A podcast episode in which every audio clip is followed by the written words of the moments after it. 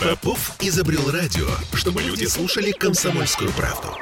Я слушаю радио КП и тебе рекомендую. Здоровый разговор.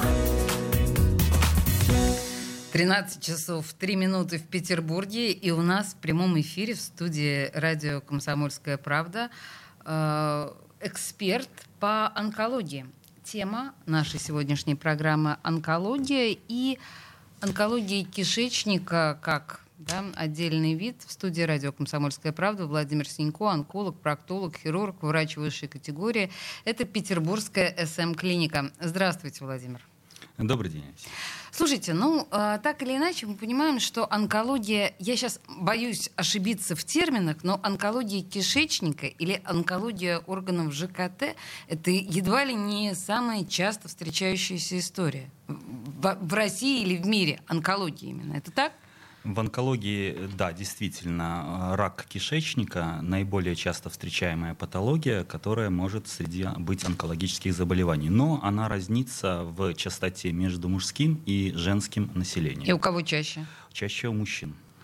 А, так, мы, наверное, это еще обсудим. Но самый важный вопрос, который мне хотелось бы вам задать. Ведь а, мы понимаем, что онкология даже молочной железы представлении обывателя, в представлении обычного человека диагностируется гораздо проще, чем э, рак вот того, что у нас внутри живота. Ведь там же ну, ничего не видно.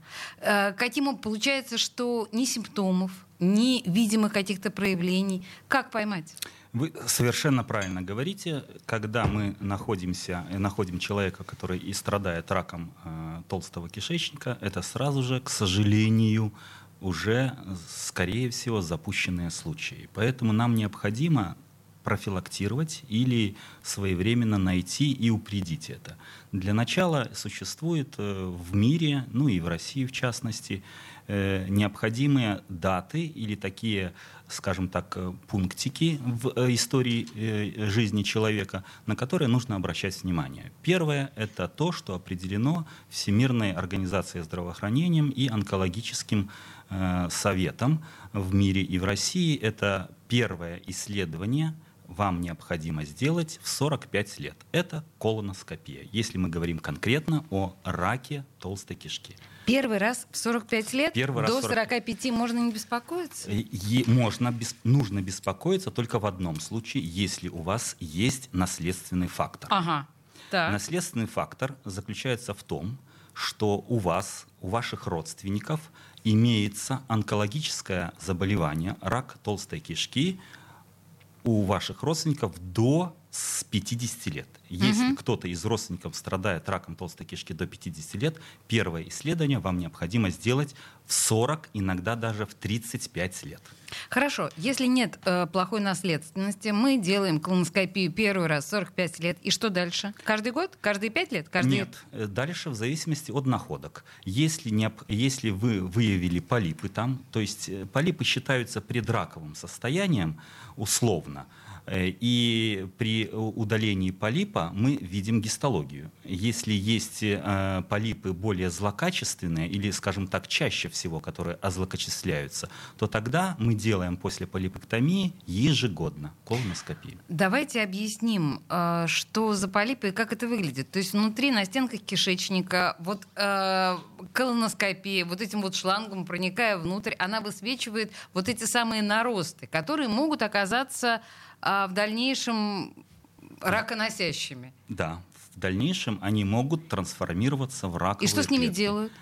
Первое, что необходимо сделать, это удалить полипы и отправить на гистологическое исследование. А как их удаляют? Они же там внутри. Нет, они внутри, но они находятся на слизистой оболочке. Эндоскописты доступными методами спокойно удаляют эти полипы, без вопросов. И мы таким образом избавляемся от э, на, нависшей над нами угрозы онкологической? Да, мы немножко профилактируем эту угрозу, совершенно верно. Немножко. Меня беспокоит, что вы говорите немножко. Это значит, что эти полипы могут вернуться и снова угрожать нам? Да, для поэтому нам необходимо делать ежегодно полипэктомию тех людей, у которых обнаружили полипы. Если возвращаться к ситуации э, у людей до 45 лет, насколько вообще распространено при более-менее благоприятной наследственности? Насколько распространена онкология э, кишечника у людей моложе 45 лет или вообще у молодых людей? У совсем молодых людей до 20 лет рак возникновения кишечника крайне низок, то есть стремится к нулю. Uh-huh. В возрасте от 20 до 45 лет э, необходимо чаще всего использовать фактор именно наследственности. И по буквально вот э, вчера я прочитал статью э, британскую, там определили э, частоту возникновения рака кишечника у пациентов, которые высокого роста, так. и у которых имеется наследственность. Как это ни странно, я сам это увидел я, простите, вчера. как коррелирует высокий рост вот, в вот, вот то, что вчера прочитал, то вам сегодня говорю. Вот все, больше ничего не могу сказать более. К сожалению, это исследование проведено, оно выложено в интернет, и там написано, что корреляция действительно есть между высоким ростом, для меня это тоже было удивление, я также вчера удивился, точно так же, как и наследственный фактор. Слушайте, ну в ситуации, когда у нас есть причины для тревоги определенные, или нам больше 45 лет, или там, да, есть некая там наследственность, если мы говорим об обследованиях, куда лучше как бы практичнее да, пойти делать обследование? Частное, государственное? А как, как вот на ваш взгляд, быстро, эффективно, ну пусть даже за деньги? Э, везде делают колоноскопию. Единственное, что еще система ОМС, она достаточно инерционная, и поэтому нет такого жесткого обязательного исследования, и вам в 40 лет или в 45 лет не скажут при отсутствии, естественно, жалоб, обязательно сделайте колоноскопию. То есть это либо вы сами должны настоять, и тогда в системе ОМС вам сделают, либо, чтобы э, отсечь вот эти вот всякие объяснения, зачем, почему, это действительно обратиться в частную медицину. Сейчас в частных клиниках довольно много делают э, э, колоноскопий, поэтому это самый ближайший, действительно, и самый короткий путь. В СМ-клинике, клиника, там все это есть? Да, да, причем ага. на всех площадках, которых мы вот видим в Санкт-Петербурге. Хорошо. У меня дурацкий вопрос. Насколько больно делать колоноскопию?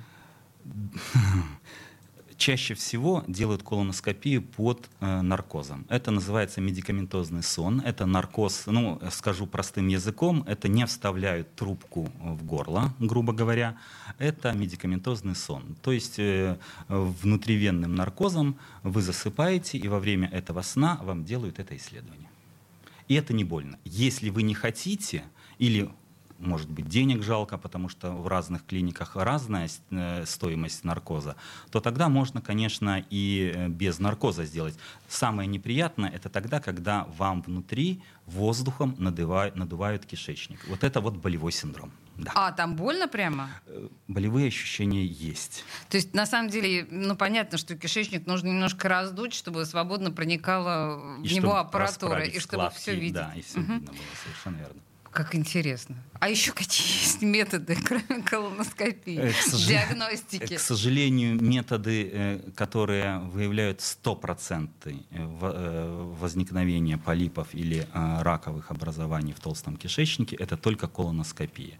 Есть методы исследования, конечно, виртуальная колоноскопия через КТ-исследование, это специальная программа в, в КТ должна быть, чтобы это все сделать. Но Колоноскопия чем еще хороша, что вы одновременно берете и биопсию. То есть берете кусочек той ткани, которая вам показалась неблагополучной.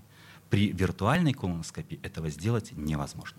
Правильно ли я вас поняла, что только вот эти самые полипы, о которых вы говорили, они носители э, предполагаемого возможного злокачественного заболевания? Или что-то еще в наших кишках, простите мне мой французский, э, может оказаться э, злокачественным? Только полипы и только изменения слизистой.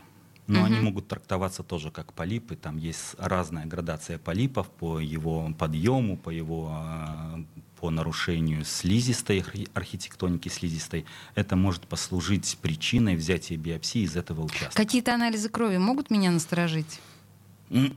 Даже сож... маркеры, маркеры? К сожалению, нет. Если вы хотите и говорите о профилактике, то это скажем так, э, это последнее дело, что вы должны сделать. Это онкомаркеры.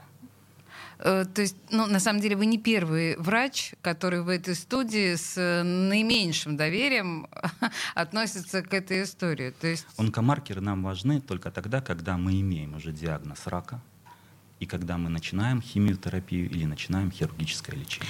Мы с вами вот сейчас во второй части подробно поговорим именно о лечении онкологических заболеваний, но прежде буквально несколько слов. А что должно меня насторожить? То есть помимо там, анализов, я не делала никаких анализов, я ничего не знаю про свой организм. Есть какая-то симптоматика, которая... Никакой симптоматики, к сожалению, никакой. Приводят данные о том, что э, кровь в стуле, о том, что э, потеря веса достаточно большая в течение короткого срока, а также такие малые симптомы раковых заболеваний — это быстрая утомляемость при физической нагрузке.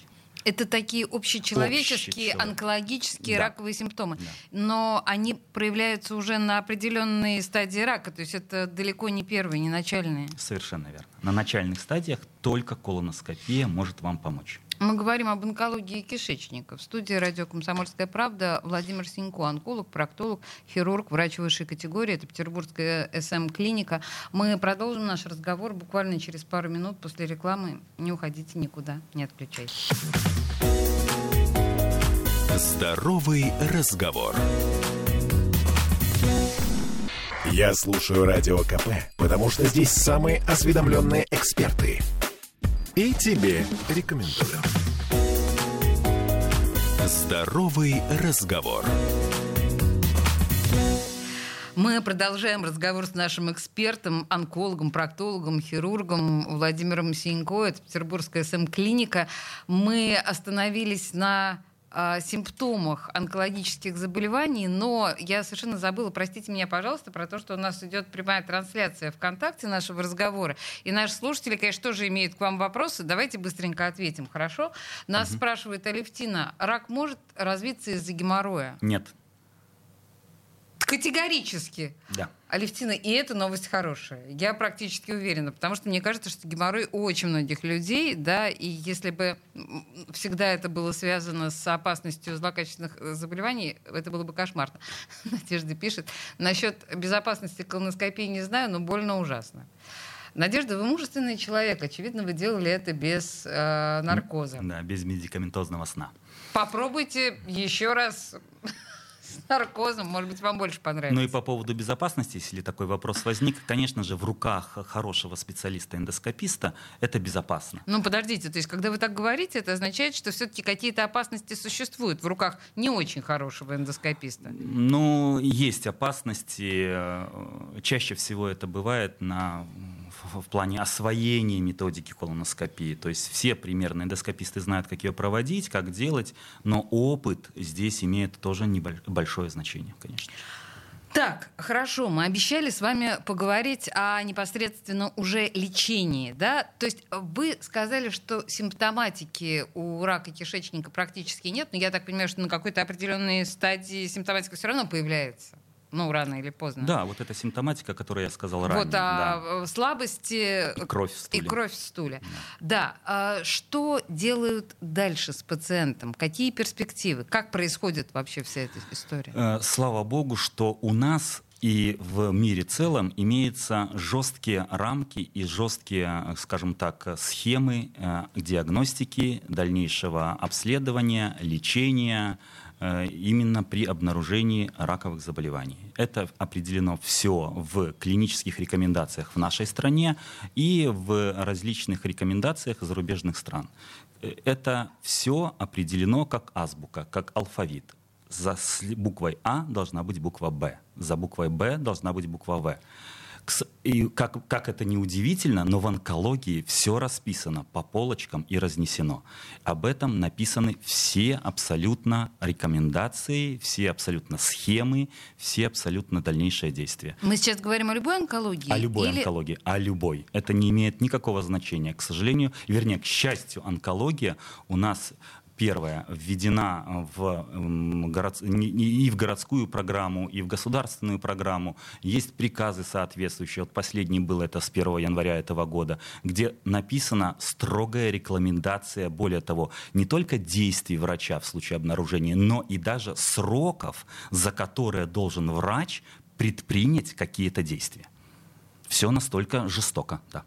Нет, ну, с одной стороны, наверное, это жестоко, а это... с другой стороны, это, наверное, говорит о том, что неужели все пациенты онкологически больные настолько похожи между собой, что их можно лечить совершенно по одной схеме? В этих схемах определены и нюансы. Ага. В том-то и дело, что это нельзя, допустим, сказать рак кишечника, вам нужно идти вот по такому пути. Нет, угу. это дальнейшее обследование. Ну, первое, что я вернусь после того, что мы обнаружили рак, а это можно обнаружить только благодаря биопсии. То есть биопсия является основополагающим в дальнейших действиях. Биопсия — это... Кусочек ткани. Кусочек ткани. Взятый. Это вот те самые полипы, которые мы извлекли из э, кишечника. Полипы или уже обнаруженные изменения слизистой, в ко- из которой взяли биопсию, отправили на гистологическое исследование, и мы получаем ответ. И дальше. Какие есть способы, если мы говорим именно о кишечнике? Дальше мы делаем компьютерную томографию с обязательно контрастированием грудной клетки и брюшной полости. Это обязательное условие для определения стадийности процесса. Нам нужно еще, кроме того, чтобы обнаружили рак, определить его стадию. Вот эти вот исследования и являются, э, ну, скажем так, э, методами исследования, которые ставят нам стадию. После того, как мы поставили стадию, опухолевого процесса, подтвердили его гистологически, человек направляется на онкосовет, онкоконсилиум, как угодно его называется, но это тоже определено в регламентирующих документах. Обязательно онкосовет. На этом онкосовете собираются люди. Это радиолог, лучевой терапевт, это хирург абдоминальный, это обязательно онколог и обязательно химиотерапевт. Как минимум четыре специальности должны быть в этом онкосовете. И такой вот, э, такое собрание врачей разных специальностях и определяют дальнейшую тактику.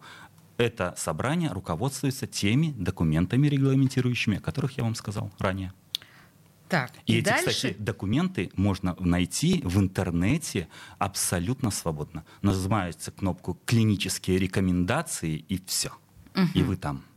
И дальше. Вот эти ученые медицинские мужи принимают решение о возможности либо операции, либо... И вот расскажите мне, пожалуйста, вот химиотерапия для рака кишечника. И рака прямой кишки, кстати, вот нас Егор тут спрашивает, да, как проявляется рак прямой кишки. Егор, к сожалению, как и любой, любая другая онкология внутри нас, практически никак. Мы сейчас об этом говорили очень долго.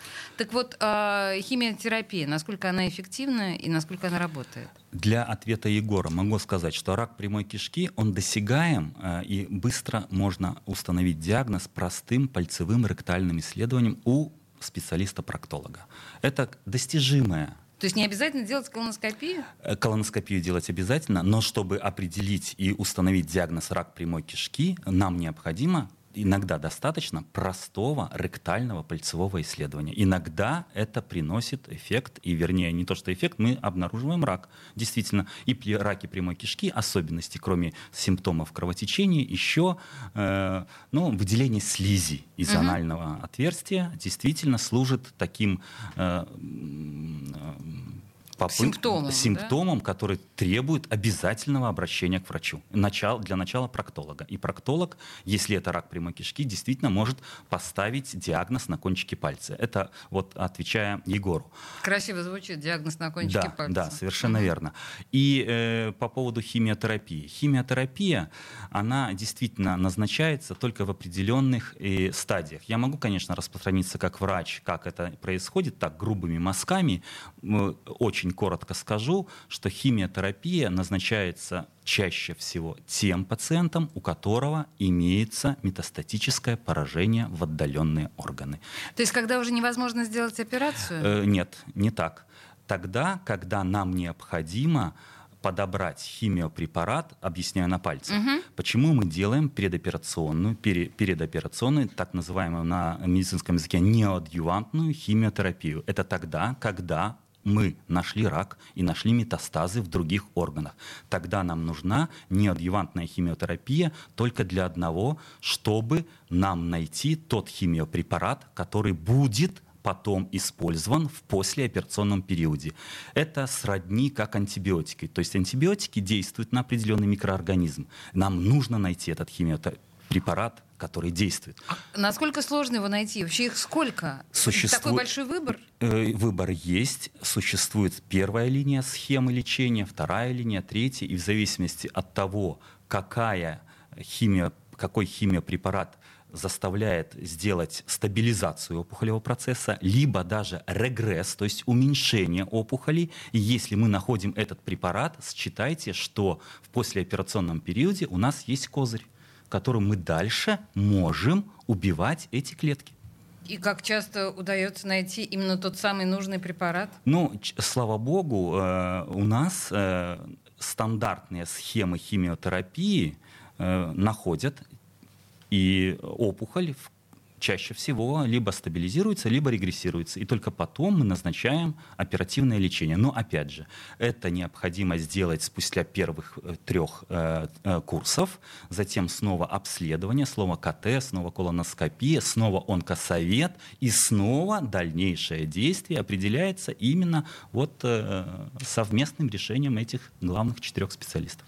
Слушайте, вы знаете, вот когда мы как говорим о химиотерапии, ну, мы сразу представляем себе вот таких вот лысых людей, как я или как вы. Мы понимаем, что это очень тяжелое состояние людей. Это и да, тошнота, и самочувствие и так далее. Насколько вообще можно сейчас в современных условиях облегчить э, жизнь людям, которые ну, болеют раком или которые проходят такую терапию? Э, для того, чтобы облегчить состояние, существует так называемая сопроводительная терапия. Эта сопроводительная терапия чаще всего назначается химиотерапевтами, хотя могу сказать, что в реестре медицинских специальностей есть только общая специальность, это онколог. Но зная и понимая, нет такого специалиста, который был бы асом в любых, и в химии, и в лекарственной терапии, и в иммунотерапии, о которой мы попозже поговорим, и в оперативном лечении. Поэтому среди онкологов есть разделение между этими людьми. То есть химиотерапевт назначает не только химиопрепараты или комплекс химиопрепаратов, но еще назначает сопроводительную терапию. Понятно, что в химиотерапии имеется накопительный эффект. Вы не сразу почувствуете, не после первой, не второй, даже после третьего курса химиотерапии вы, может, даже ничего не почувствуете и нормально все перенесете. Но благодаря на своему накоплению, четвертый, пятый, а если уже там следующий цикл, там второй, третий химиопрепаратов, конечно же, э, э, будет э, непросто переносить эти все манипуляции, но, значит, но вы сможете с помощью химиотерапевта упредить или облегчить свое состояние. Ну, слушайте, цивилизация и медицинская в том числе эволюция, не стоит на месте. И мы с вами не успели поговорить, к сожалению, про иммунотерапию, но я надеюсь, что вы не последний раз у нас в студии. Э, эксперт в студии радио «Комсомольская правда» Владимир Синько, онколог, проктолог, хирург, врач высшей категории, Петербургская СМ-клиника. Спасибо большое. Спасибо вам. Здоровый разговор. Попов изобрел радио, чтобы люди слушали комсомольскую правду. Я слушаю радио КП и тебе рекомендую.